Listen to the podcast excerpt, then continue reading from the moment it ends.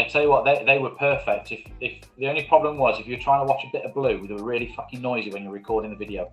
Today on the Unconventional podcast, I sit down with Chris Williams.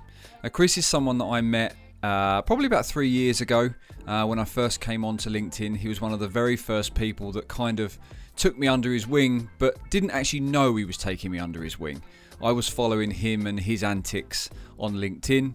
Um, Chris is a digital growth mentor. Uh, recently evolved over the last couple of maybe year or so, maybe a bit longer than that, uh, into the world of mentoring, not just on social media, but marketing and business in general. He's someone that makes me laugh on a daily basis uh, with his content on social media. Um, and I think you'll find he's probably going to make us all laugh over the next hour as well. Hello, Chris. Hello, mate. You all right?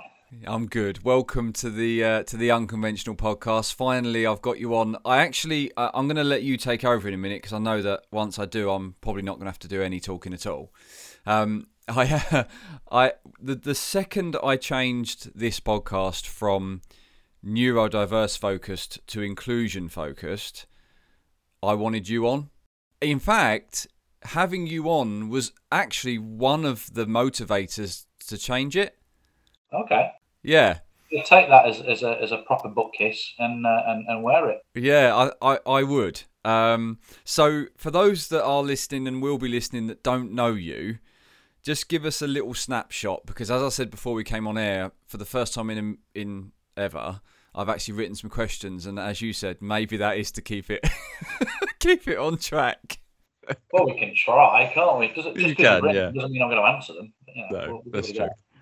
Um, who am I? Um, I'm Chris. I'm a newly forty, last week, um, bloke from the Midlands, live just outside of, of, of a theme park, Drayton Manor theme park. We live in the village next to it.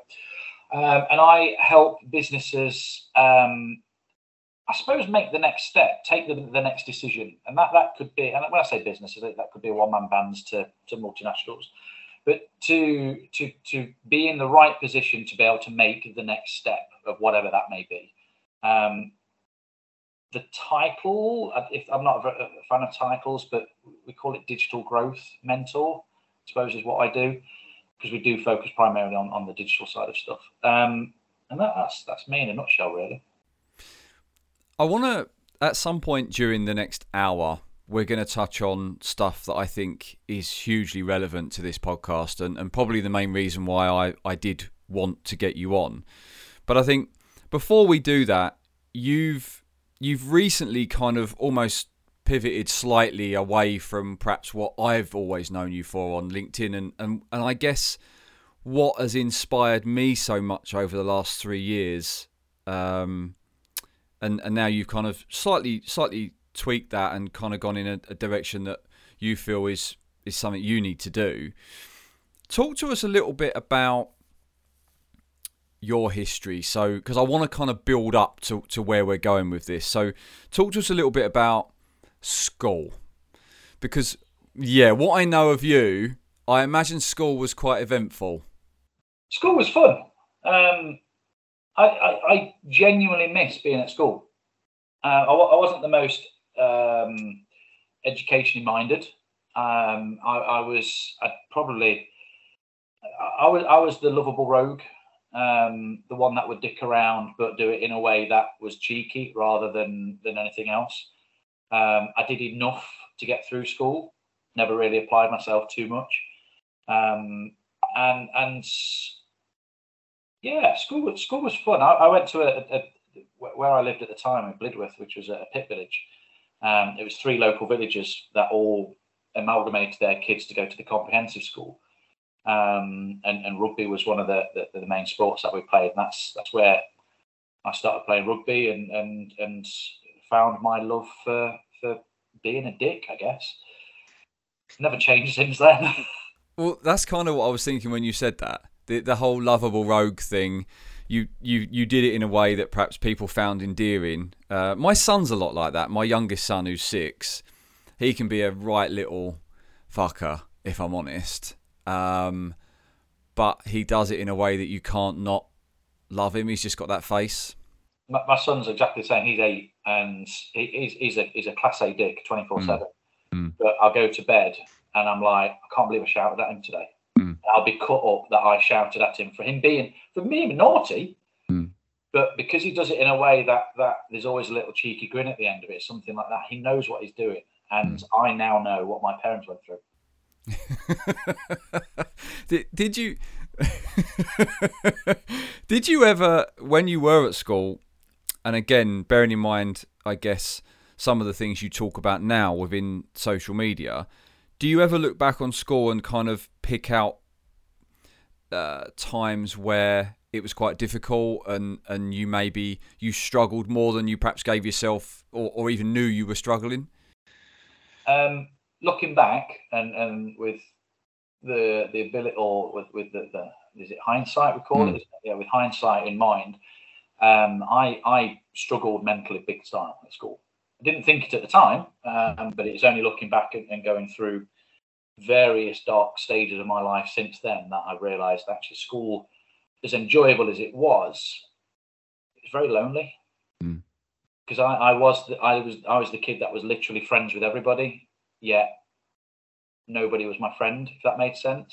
Mm. I was just the, you know, I, I had maybe two best friends over the period of my entire school sort of journey. Um, but they, they, you know, as soon as, as soon as I got to sixteen and we all did our separate thing, I've not been in contact with them since. Mm. Um, so yeah, looking back at it, it was, it was quite actually quite sad. Mm.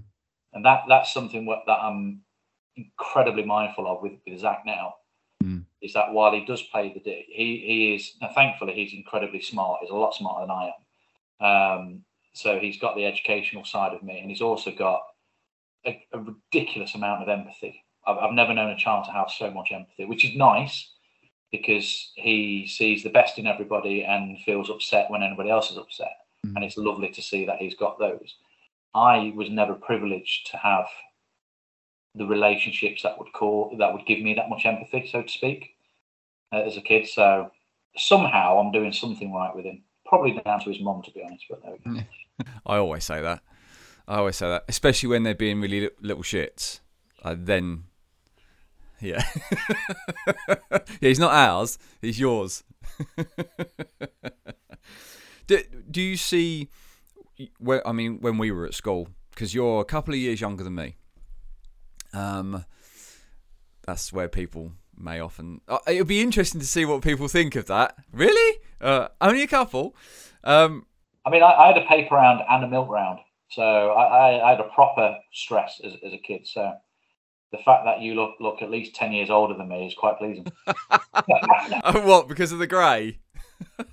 I'm probably not doing myself any favours wearing grey hoodie either.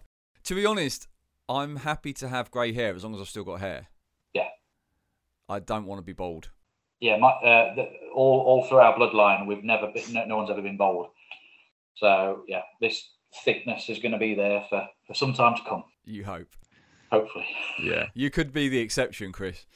It, it would not surprise me. Going back to, I guess, what you've kind of now realised about your schooling, and then now what you say about Zach and, and him in school, even at, at such a young age, you see things in him that you never really saw in yourself. What, how much has the school system changed, and and bearing in mind everything they have to deal with now as kids, yeah, do you feel like there is a certain amount of mental resilience now that has to be built up within children to kind of just deal with it? A hundred percent. I say that. I think it's no secret that that society deems that kids of today are more woke. They're, they're, they're more pissy. They get affected by stuff more, you know, sticks and stones may break my bones. Well, now the names are hurting as well. Mm. Um, and I, I dare say that's that's probably not because it's certainly no fault of our kids that this is a perception that we've got. When you and I were at school, you know, we're, we're, we're of the same generation that, that our, you know, you'd probably got something thrown at you by a teacher. Mm-hmm. Um, you'd, you'd have been yelled at and shouted at and maybe even, you know, had, had a teacher breathe into your face as they're telling you off. You can't do that nowadays. There's, there's not that that's been removed. So we we we grew up rightly or wrongly, having a different way in which we were treated. Which, and, and there'll be countless people out there saying, oh, they were the good old days, you know, you, you, you know, bring back the cane and all that crap. Um, which I, I, I think, to answer your question, kids have got far much to, far more to contend with. Mm. It wasn't just a case of, of having to worry about um, whether the, the big kids are going to knock you knock you out on the on the school bus nowadays. Mm. Nowadays, it's the WhatsApp messages calling you fat or that you're a little prick or something like that. Mm. It's, there's so much more happening mm. and so much more resilience required to deal with that. That yes, it is going to divide kids to be in, in what I'd class as being stronger to deal with that and, and not as strong to deal with that. Mm. And that's where you do get, you know, society saying, oh, we've got pissy kids nowadays. Actually, they're just trying to conform to, to an environment that is, mm. is far more dangerous, so to speak, than, mm. than it ever was for us. I guess, and this, this will lead on to something else that we'll talk about later on, but whenever someone says to me, um, it was better uh, years ago because kids built up a mental resilience, whereas now they're protected by everyone and everything around them. I, my my challenge to that is, but then when you look at, um, for example, and I'll pick this topic, the suicide rate in men of around our sort of age and maybe slightly younger, I question how much of that stems from childhood uh, influences and, and, and experiences that were just never dealt with and never spoken about because it wasn't a thing to speak about them thirty years ago. Yeah, I think, I think you, you mentioned it right at the start, the mental resilience of, of, of our generation back then wasn't because we were better prepared, it was that it wasn't discussed. Mm. Our mental resilience was shut up, get on with it, man up. That's not mental resilience. That's mm. that's avoidance, and and thus you're seeing, you know, through through not just actually not just our generation, but certainly, you know, people that have experienced trauma in in in childhood age groups are far more likely to experience trauma throughout their their growing life. Mm. Um, the the suicide rate of of, of men and, and and women, we're seeing younger and younger people committing suicide. Um, because of a, not a lack of resilience, but um, an abundance of opportunity to attack mm. and be attacked.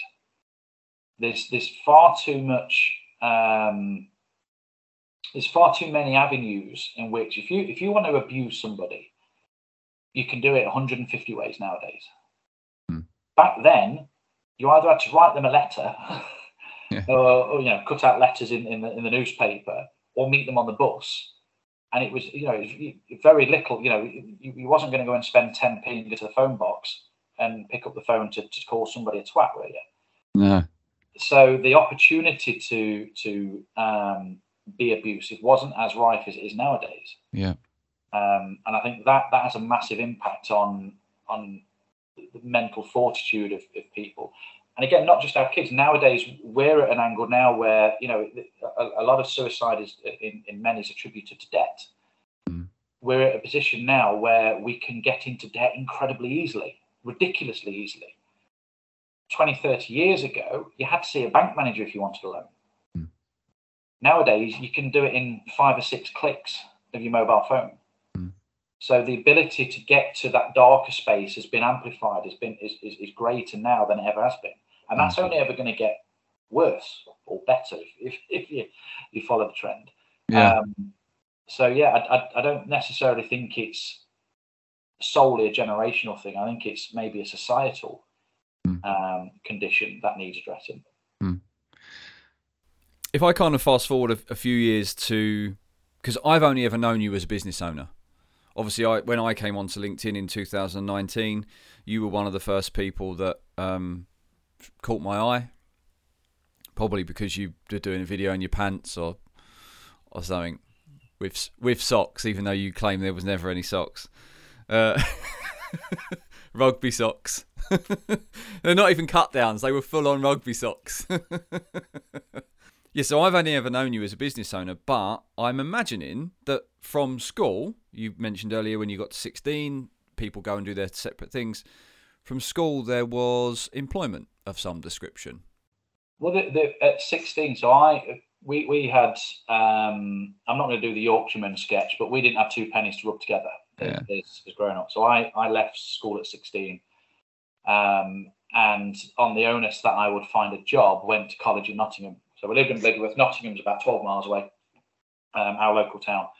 Um, and it was while I was doing a, and th- this this is how um, how lackadaisy I took my education. Um, I went to Clarendon College, which is where my dad used to go when he when he was at college. It was a music college, a music and drama college. And I went to Clarendon College to do a B Tech in Performing Arts because that's where all the fit birds were. That makes so much sense now. um, so yeah, I, I did. I did that while I was at college. Um, I got scouted for Nottingham Rugby Club, um, and I, uh, I cleaned pots, cleaned pans, and, and worked in kitchens for a couple of years while I was doing that, and, and started playing rugby as well, or started playing rugby in, at, at, a, at a a much serious level than, than it was before. Yeah. Um, but yeah, so my, my my first paid job was as a sixteen-year-old working. Uh, oh no. I got a paper round and I had a milk yeah. round. I was being serious when I had a milk round. Travis was the guy who I used to do milk round with.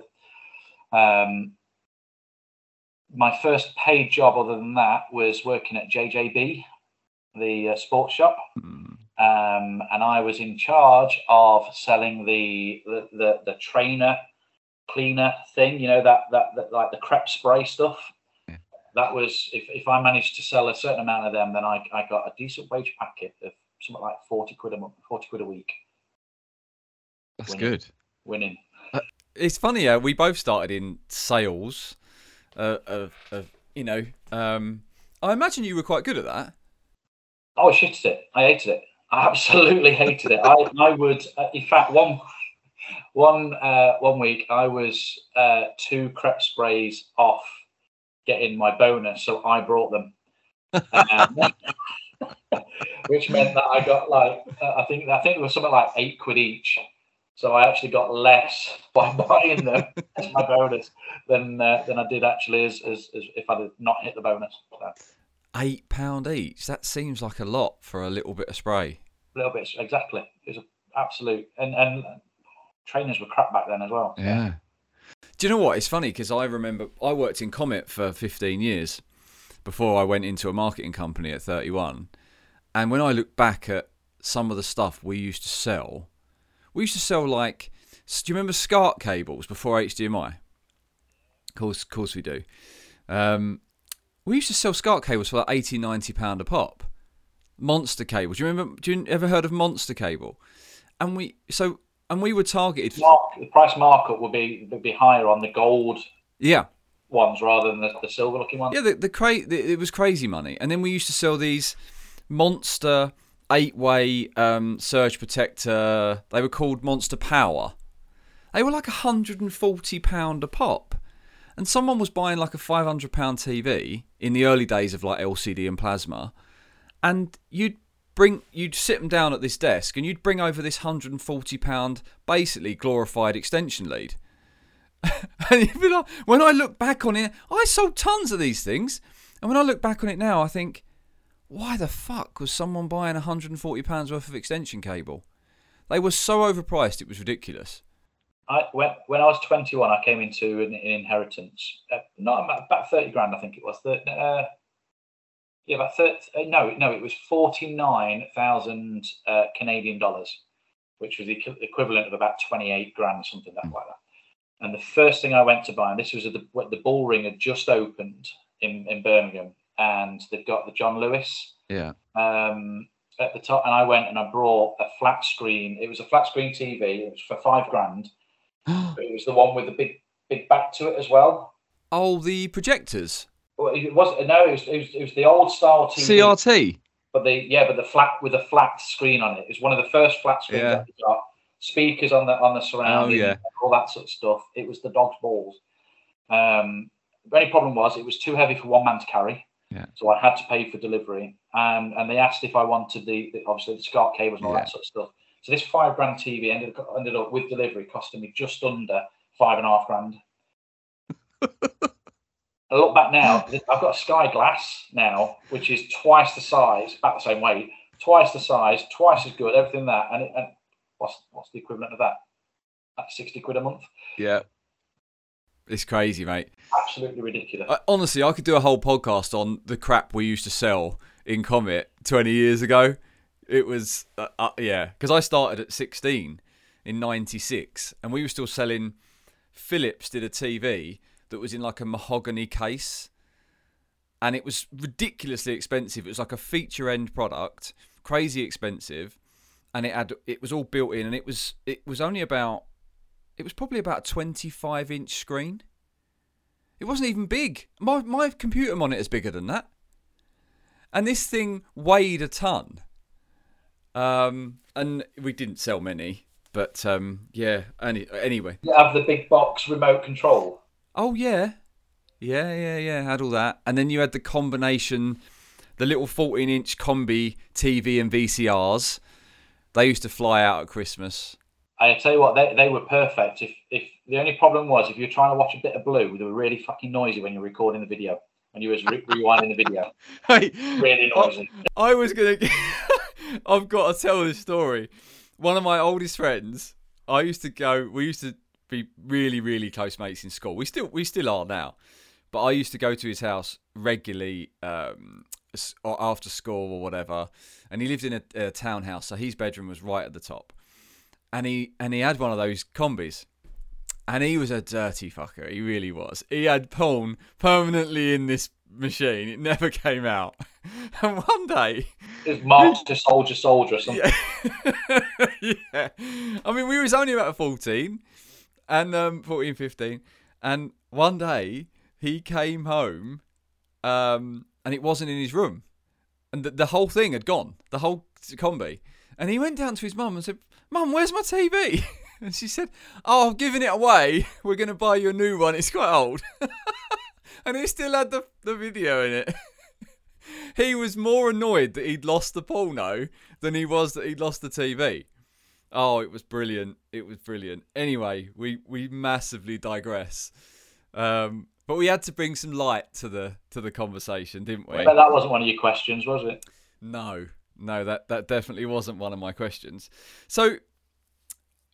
J J B's, selling sprays, um, where did where did that lead to? Because at this stage, I I don't know what age you were when you went self-employed. So between J J B's and becoming self-employed, was there anything in between? And if there was, tell us a little bit about your experiences with management, how good experiences, bad experiences, and how you, you kind of how, how you reacted and dealt with that. Um, right, pin your ears back then, because I, I was a bit of a job hopper. Um, so when I left J J B, J J B um, was offered a contract with Nottingham, ended up uh, breaking my neck and contract being withdrawn, because um, obviously you can't play rugby with a broken wow. neck. Um, and that was this was all before I was, was, was nineteen. Um, so at the end of finishing my um, B Tech in drama, so seventeen to eighteen.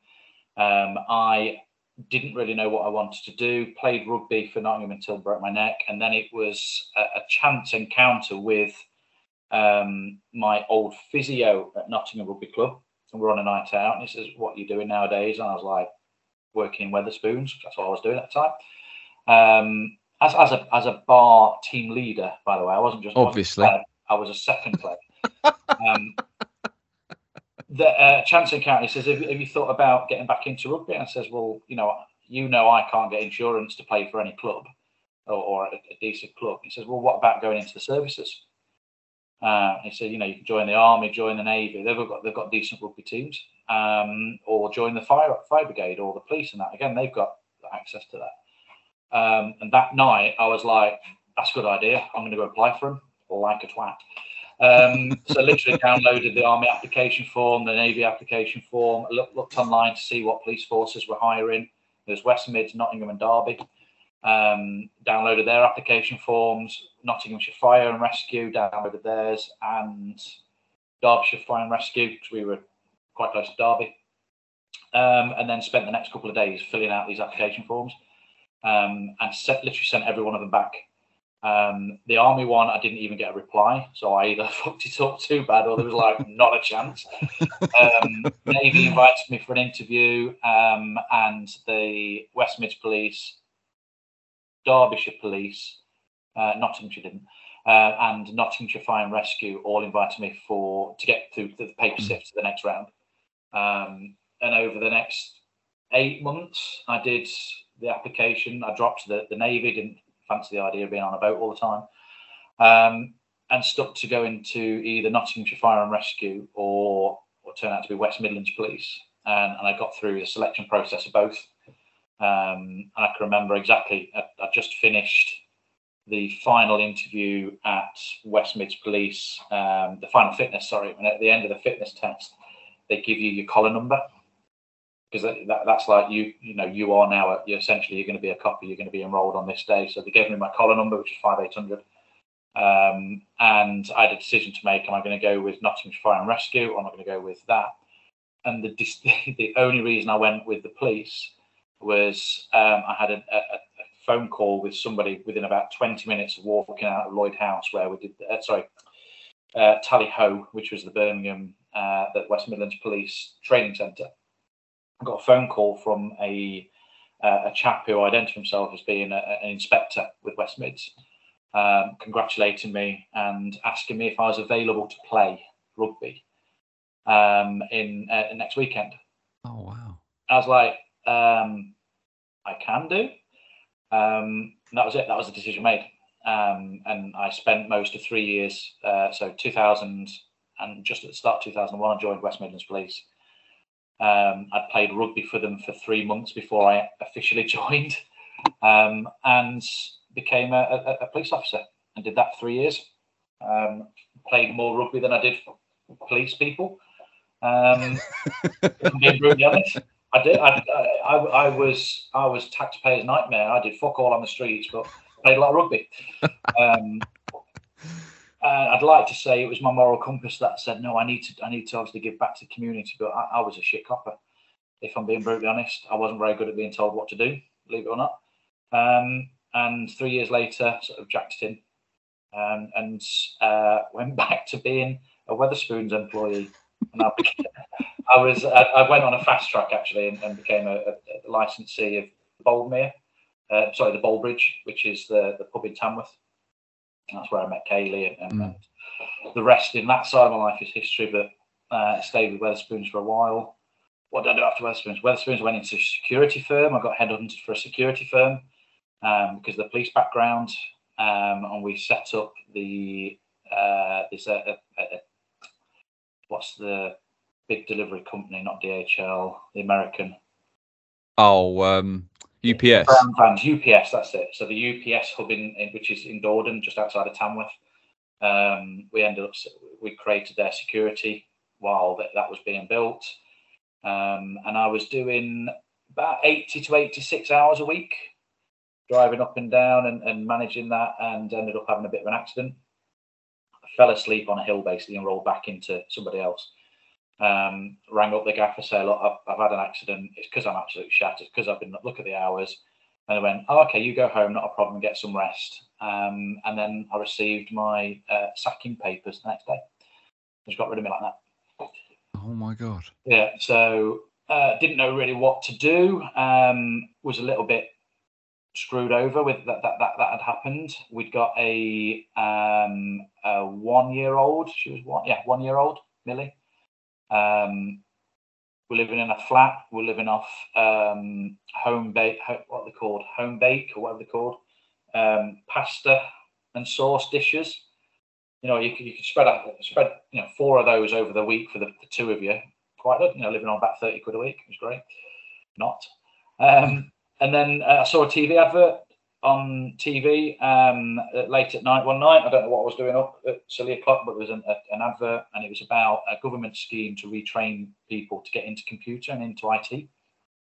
Um, if you went on this this course, if you was accepted for this residential, you would um, have a guaranteed job at the end of it. I thought, fuck it. Did what I did when uh, when, when I yeah. was doing the applications before.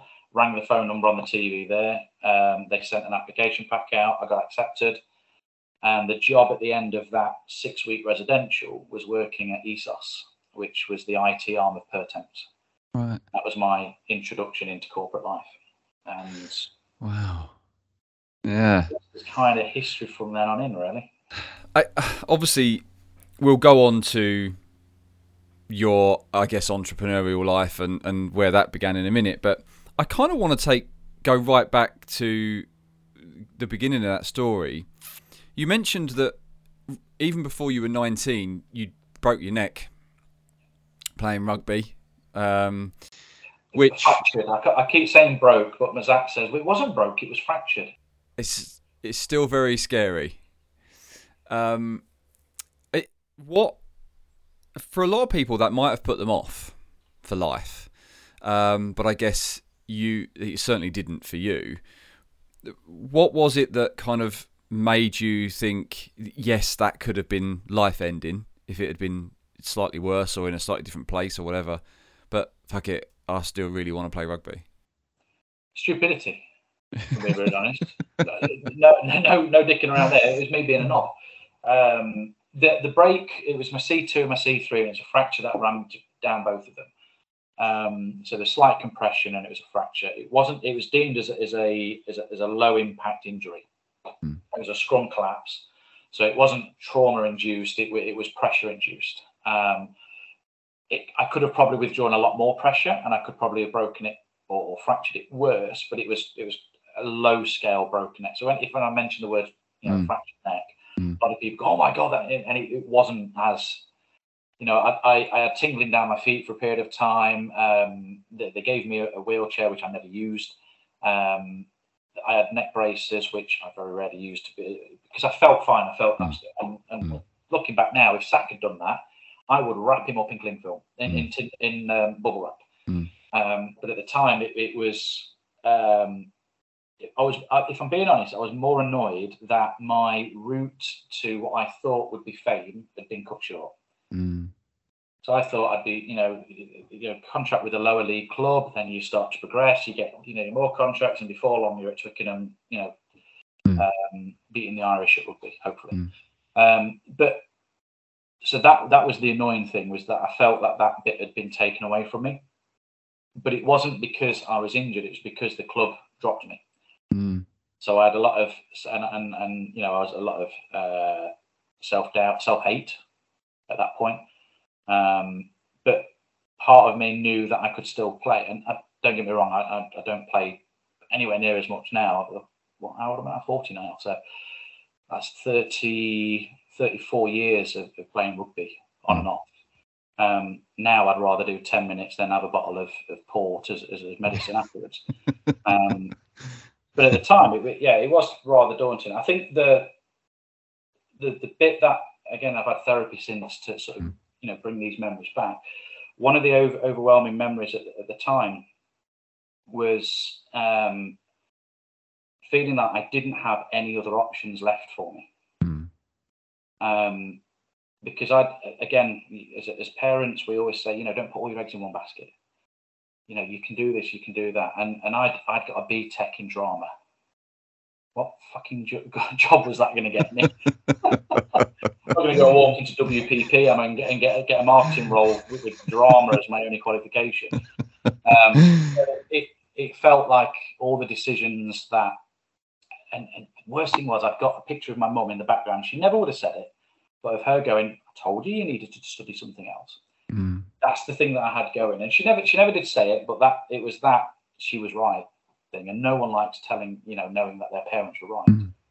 Um, but it, it is what it is. Um, would I have liked to have been a professional rugby player and and and made a career out of it? Damn fucking straight, I would. Wasn't meant to be. No.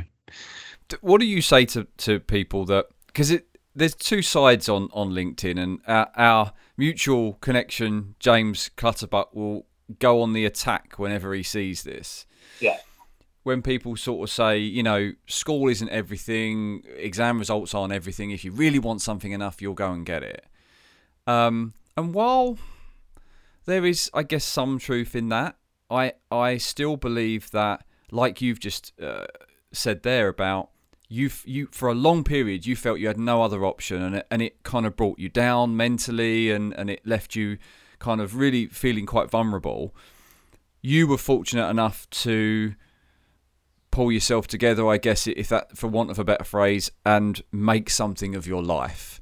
But I, I think there's a lot of people that in that situation where they feel like their only option has been taken away because they didn't perhaps do so well at school or have a plan B, that wouldn't have been so lucky.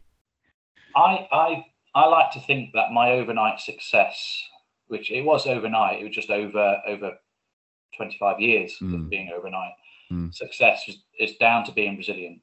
Mm. Um, I've I've had some very, very dark moments in my life. I've, I've tried to catch a train with my face before, and it didn't work, obviously, although you might not tell. Um, uh, so I, I've been to, to, you know, to the real dark path and, and, and back. And I say the biggest thing that I've probably got from it is, is the resilience side of stuff. I, I do now, as, as a forty-something or forty-year-old, know that regardless of the situation, there's always going to be something that you can do about it. Mm. Even even if it doesn't feel like it's a positive. So, you know, faced faced with not having any real prospects and thinking, oh well, I've, you know, I've got, you know, I've, I've got a choice. Could I go back to school? Could I go back to university? You know, go and go back to school, get some qualifications, go to go to university, and go that way. That option wasn't really available. We couldn't afford it. There's no way I could afford to go to university. Um, could I go and work somewhere, work my way up? And that's that's what the Weatherspoons thing was. That's why I went on the, the, the management course, thinking that, that, you know, at least I'm going to be paid something and, and do something with my life at the time. Now, I, I, that wasn't the right decision for me. Um, and, and, you know, credit to anybody who thinks that, that working in the pub is, is a fantastic career choice when you're that young. That just look at the retention rates of, of, of chains like Weatherspoons till you realise, no, you are a stopgap. Yeah. You will be treated like a stopgap. There's only very few that make it to management, and there's very, very few that make it out of pub management into into business management, that is, the, you know, the upper sort of level of Weatherspoons. So the the resilient part, and I'm not blowing my own trumpet. I, there's been points where I've sat there with like two quid in my account, thinking, I'm fucked right now. Mm. But something has always presented itself. Something has always happened, and the only consistent in that is me. Mm. So that that you know, I've got to sort of take some benefit or some positivity from that. Mm. If you'd have asked me this two or three years ago when I was in a proper downward spiral, then I wouldn't be telling you that the positive was me in those sort of situations. Mm. I'd be telling you that there's a co- you know, there's no coincidence that every time I fuck up, I'm at the centre of it. Mm. So mindset is a is a massive part of it as well. Mm. But for anyone who's saying, oh, does it matter if you didn't get any any, any decent grades, look at how well I'm doing it. They're doing they're saying that with the benefit of hindsight, mm. and the benefit of having some cash behind them. Nobody who is sat putting, you know, on benefits, putting quids together to try and feed their kids is ever going to sit there and going, damn it, I, I really wish I didn't do that education. Mm. Yep. So, you know, it's, yes, education is important. Life experience is probably even more important. But don't ditch the education just because some twat of a guru online says, oh, you don't need to be in that. Yeah. They might not need it. You might need it. I I think some people, you said there about, oh, if I if I had the money, I maybe I'd have gone back to school or college or university. I think possibly for you, and I, I was never a great learner. The school system, although I did okay, you know, I took my G C S Es and I think I got straight Cs, which back in the day was all right. That's what you needed, yeah.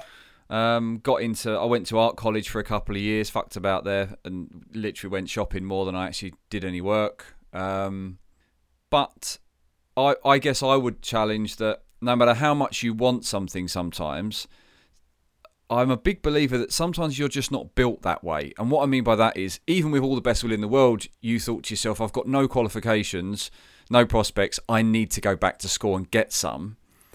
Even at twenty, twenty-one, twenty-two, you might have gone back to school and gone, but I'm just not built for sitting here listening to this. I need to learn on my own time frame, and if that means going through some pain, then I've got to go through some pain. Yeah. The the, the benefit of hindsight means that we, we get to evaluate the decisions that we make. Mm. We don't get that benefit when we're having to make the decision at the time. Um, and it's nice to be able to, to try and reason as to why we made a decision once we've made it, but you can't second guess yourself when you're making it. Mm. So that, you know, it, it could well be that I might have gone to school and something might have triggered in me, and I could be a professor at Cambridge University right now. The idea of that to me right now is is vomit inducing personally, but at the, you know, we, we don't know the path we've not gone on. The the whole bollocks or rhetoric that we see from online gurus or people that are trying to influence people. It, influence for me is, is something that, that I've got a real problem with as well, but we'll talk about that in a bit. But those people that have a drive to want to influence people, they don't, I, I cannot and will not accept that somebody's purpose to want to influence is anything other than personal. It is not, I want to make the world a better place. I want to give back. That's bollocks. Unless you're a proper philanthropist, which I can't say that word very well, and you are dishing out millions of dollars for the sake of dishing out millions of dollars or whatever it might be, there's still probably, it's, it's the Friends episode where Phoebe can't give a, do a good deed yeah. without it coming back to some sort of self-gratification. And that's, the, the, you know, these online ones, particularly on LinkedIn, they're selling the virtues of, of their advice. That advice is based purely on trying to get more numbers to get into their filter, their funnels, to sell more shit. Mm-hmm. This this idea of giving something back. I, I did it, what, three, four years ago. I did um, every, every Friday for a couple of months. We gave pizzas away. Uh, we asked people on the Thursday to nominate somebody in their network who they, they thought fancied a pizza. And we would buy them a pizza, send it to them, thanking them on behalf of this person who's nominated them. Um, and that had got fuck all to do with me wanting to give back. That was good P R. That's mm-hmm. what that was. The the the, the crap that um, what's the bird? What's the lady from Clout called? Um, Cordell, Amelia Cordell, or something like that. Oh right, yeah. She did the post about the, the free Starbucks. I've loaded as much as I can on, on my Starbucks card, fifty quid. Woo! Um, doesn't tell you that. And and here, it's my my extensive network. You can have a coffee on me because I just want to give back. No, you're pulling a P R stunt. Yeah. Paint it for what it is. That bullshit about that you want to be nice. No, it's got nothing to do with that whatsoever. It's how how can I get engagement for my brand? It baffles me how many people um, don't see that. Yeah, it, it's because we're, we're we're conditioned to see things and and see things in, in a way that is positive. People will will say, "Oh, Chris, you're just a cynic." If that's what you want to label it, I'm a cynic. But what I what I also don't like is people that, that are fake. And, mm. and and Amelia and that that that that stunt, if she's presenting that in any other way other than this is a P R thing for my brand, it's fake. This um, two hundred best LinkedIn. Oh my God, that triggered me yesterday. That is one hundred percent engagement. That is all that's done. That's got nothing to do. I mean, out, out can't just. Logically think about this for a second. eight hundred sixty-two million active accounts. I think LinkedIn are just about to release the next number, which will be it'll be six hundred eighty odd million, something like that. How can you go from that number to two hundred people in a report? You have not put every single account on LinkedIn through the demographical or whatever it is, the, the, the how you've got to those numbers. It's a popularity popularity contest based on how many of these top influencers, inverted comma, can we get to comment on our piece of document? And you know what? We're going to put that document on our company page. We're going to encourage people to follow the company page. We're going to put it also onto our website so we can drive people to our website. It's an engagement tool. Yeah, everybody bends over backwards, butters up the butt cheeks, lubes themselves up, ready for them to be shafted. Mm. And it just, and it angers me that people are so blasé about things that are being presented to them that mm. are geared perfectly. I did the post one yesterday um, of the, the woman who said height was a choice. It's from a satirical uh, satirical post on on um, on TikTok, and I posted that. I think so I saw it, that, and I normally it, see all of yours. Um, it, it it got trolled a little bit by one particular woman saying, "How dare you call this woman an idiot? She's just this is a parody. You know, you should do your own research, that sort of stuff." And it's like if if you'd have known an ounce or done an ounce of your own research, you'd have known that I'm probably sharing this because of the satire rather yeah. than that. So that was purely engagement piece. I know people would be reacted by this girl saying, well, firstly, height is a choice. Fuck off, is it? I know that, yeah, we know that's going to happen. I did one um, a few months ago, and it was, again, another another girl who um, said she didn't want to get a tattoo because she didn't want her babies to have a tattoo when they were born. So again, that. She, she's a, she's a sat, sat, satirist, satirist, or whatever you want to call them. But me sharing that and making a comment going, oh, my God, don't let her breed, bringing the joke on a little bit further, that's done three hundred thousand on TikTok, and it did one hundred thousand or something on on um, on LinkedIn. It's engagement.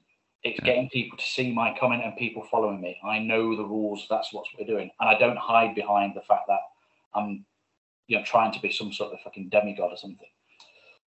You got me on a rant then. I've just realised. It, it was it was a good it was a good rant though, because it, it leads us really nicely. And by the way, the two hundred thing, Jesus Christ, that triggered me yesterday. That really fucked me off, because I went and looked through the list, and then I read the criteria of how you make the list, and I was like, you get like extra butt kissing points for posts that do five hundred likes or more, extra slightly less butt kissing points for posts that do two hundred likes or more, right? And then you lose points for posts that do fifty likes or less.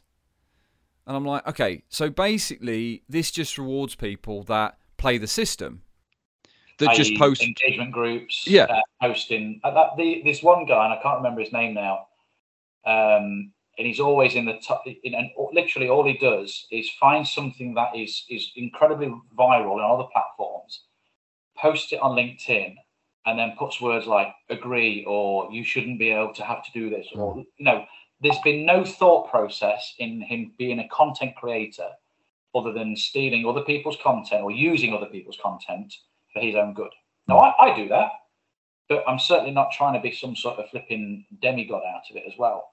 And the comments of them all backslapping each other and, oh, oh I'm, I'm so proud to make this list. Oh, fuck off. Sorry. It, yeah, it really did trigger me, mate. And it, it's not really a surprise that you and I aren't on it. Um, uh, that leads us nicely into your recent shift. Um, like I said earlier on, when I first came on three years ish ago, you were you were kind of in that realm of yourself, Jen Bevan, Jem O'Connell, uh, James Austin, four people that kind of I latched onto really quickly. Don't know why, probably just because you were very active and and kind of um, uh, you know, I just kind of latched on and, and I was following you from day one and then just followed ever since, really, all four of you. And, but in recent weeks, months, you've gone on a bit of a, a pivot. Why is that? And, and, and what, and what motivated that? So smack bang in the middle of the, of the handout, well, first, the, the was it the, I can't remember the date, in March when Boris announced that we're going into lockdown. When that happened, my inbox exploded and we lost thirty-three, thirty-two of the thirty-four clients that we got overnight. Um, and my butthole puckered up big style because they, we, we just do rolling contracts. We don't tie people in for a period of time. Uh, purely because I don't like being in those sort of contracts. Why would I make sure that my Uh, clients are in that, that sort of thing? So butthole was puckering up. People weren't necessarily spending on their marketing, which was the thought process. Um, well, that was the excuse I was being given. We, we're cutting budgets, everything's slashing until we know what's happening. Now, when it was announced a couple of weeks later, or I think a week later, furlough came in and the furlough payments were starting to be made and things like that, businesses breathed a, a, you know, a breath of relief. And some of those thirty-four came back. Not many, I think there's six or seven. So I said, you know what, we're going to keep at least some sort of content going. Can we carry on doing that? So we, that that was, you know, that was okay. Um, we weren't spending much, so we didn't need to be too profitable in any way, shape or form. We just needed to wipe our asses with, with, with what we're doing. We were doing. Now, at that time as well, I'd taken on two clients as as mentor, as, as a mentor. Um, And the the idea being that I was going to handhold them learning LinkedIn themselves rather than doing it for you, because that's how we, we used to we just used to do an agency that did it all for you essentially. So that handholding process actually got better results. It was a much nicer process to be involved with, to be able to mentor somebody on, I say LinkedIn, but on their digital footprint, mm-hmm. more of a thing, LinkedIn being the most predominant mm-hmm. part. Um, and those two clients, they they went on to do it exceptionally well. Um, you mentioned about your, you know, your client buying a, um, a, a McLaren. Mine fucked off and decided to live in Peru, um, um, and uh, and it's, it's been travelling ever since. Um, and he works maybe three months of the year, so he, you know, nice. He's built a, a lifestyle business, which is fantastic for him. Um, that gave me the impetus to actually, well, if we if we don't have as many written content clients, so people that we write for, or people that we manage, and we perhaps have a couple of, of, of, of mentoring ones each month, that balances that thirty odd that we lost, that brings it back up, because the amount we were charging compared to the amount charging for that was, was significantly different. So we, uh, or I decided that, that that was the route to go. So we've been mentor, or I've been mentoring for the past three years. Mm. Um, clients on the side, not just on LinkedIn, but their entire business output, what the business looks like, what the digital footprints look like, what it takes to go from step one to step two, how to set set the goals in place, and all, everything that's in between. Um, I've become, over the past year, yeah, about a year, very disillusioned with the industry, particularly the, the LinkedIn marketing mm-hmm. side of it. Um, certain people, or, or quite a few people, using my resources, my training, my, that sort of stuff, going on and doing absolutely well in doing what I now do, mm. rather than what the, what the original skill was taught for, that is, you know, they wanted to promote their business. Well, naturally, then see how easy it is to make money on LinkedIn, I'm going to become a LinkedIn coach. So we saw an abundance of that, and that, to the at the start, didn't really bother me, because it was my input that had helped them do that, and they're being successful. That's what a mentor wants to do. That's or that's mm. what you know you, you want to do as a coach or a trainer or whatever it might be.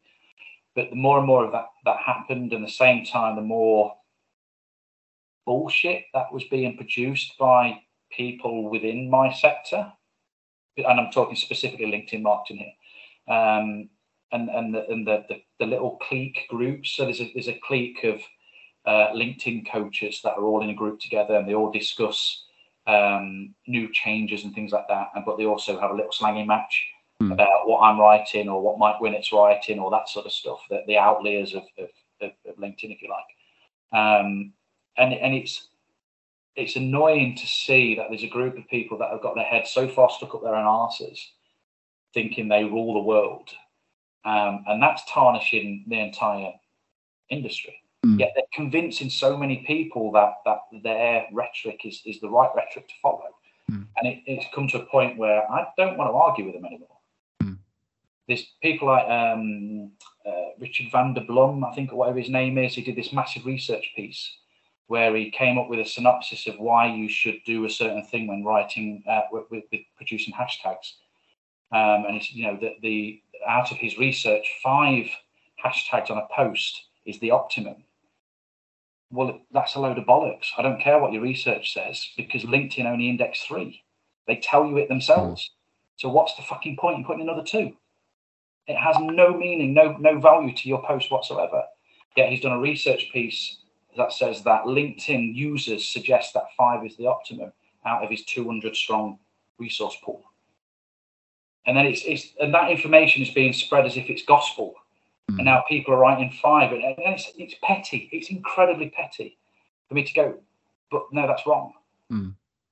But if nobody challenges wrong information, wrong information becomes the gospel. Mm. And it's little things like that, which, I mean, you know what, it, it's no point me fighting, because they, they've got their head so far stuck up their own arse, they can't see anything around them. Mm. They, they're not even willing to, to discuss that what their results are. That actually might differ.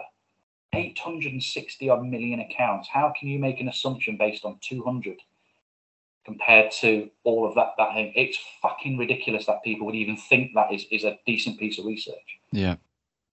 And and you call it out, you get shot down, because their little pod all starts talking and say, oh, well, he's done really, really well to put this together. You should be praising the fact. Well, it's fucking wrong. Why would I praise him if it's wrong, for fuck's sake? I think it, it, in danger. We were probably in danger of another rant. Um, and we could probably do like a part two. Sadly, we can't. Um, or, well, we can do a part two, but sadly, we can't continue going on on another rant for another hour, because I could back up your rant with my own rant. However, we we haven't got time to go on ranting. Um, I think there's a podcast in that. There is a podcast in that, absolutely. Um, Chris, this is this has actually been uh, now the longest podcast on record. Um, probably thanks to mixture of ranting and us doing like a live parcel opening, which now you need to go and figure out where that's come from. Yeah, I could do with finding out. Who, who yeah, that. There's definitely definitely a post in that. Um, it's been a huge pleasure. I know we had you on the live recently, which Odessa and I still maintain was the best live we've ever done. Um, for me, that was a an hour spent really kind of understanding a little bit more about us and what we need to try and achieve with what we're doing, because we don't just want to be like everyone else. We we didn't start it for that reason. We want it to evolve into more than, than it is now. Um, and obviously we started selling hoodies um, and giving money to charity, and the brand was always meant to evolve into something that would pay the mortgage. But where that ends, no one knows. Um, and, and like I said, this has been the longest one on record because I just think there's just so much to talk about. And uh, and it really has been a, an absolute pleasure. And I think people will get a hell of a lot from this episode, mate. So thank you very much for your time. Total pleasure. Um, and uh, yeah, we'll, um, we'll have to arrange part two.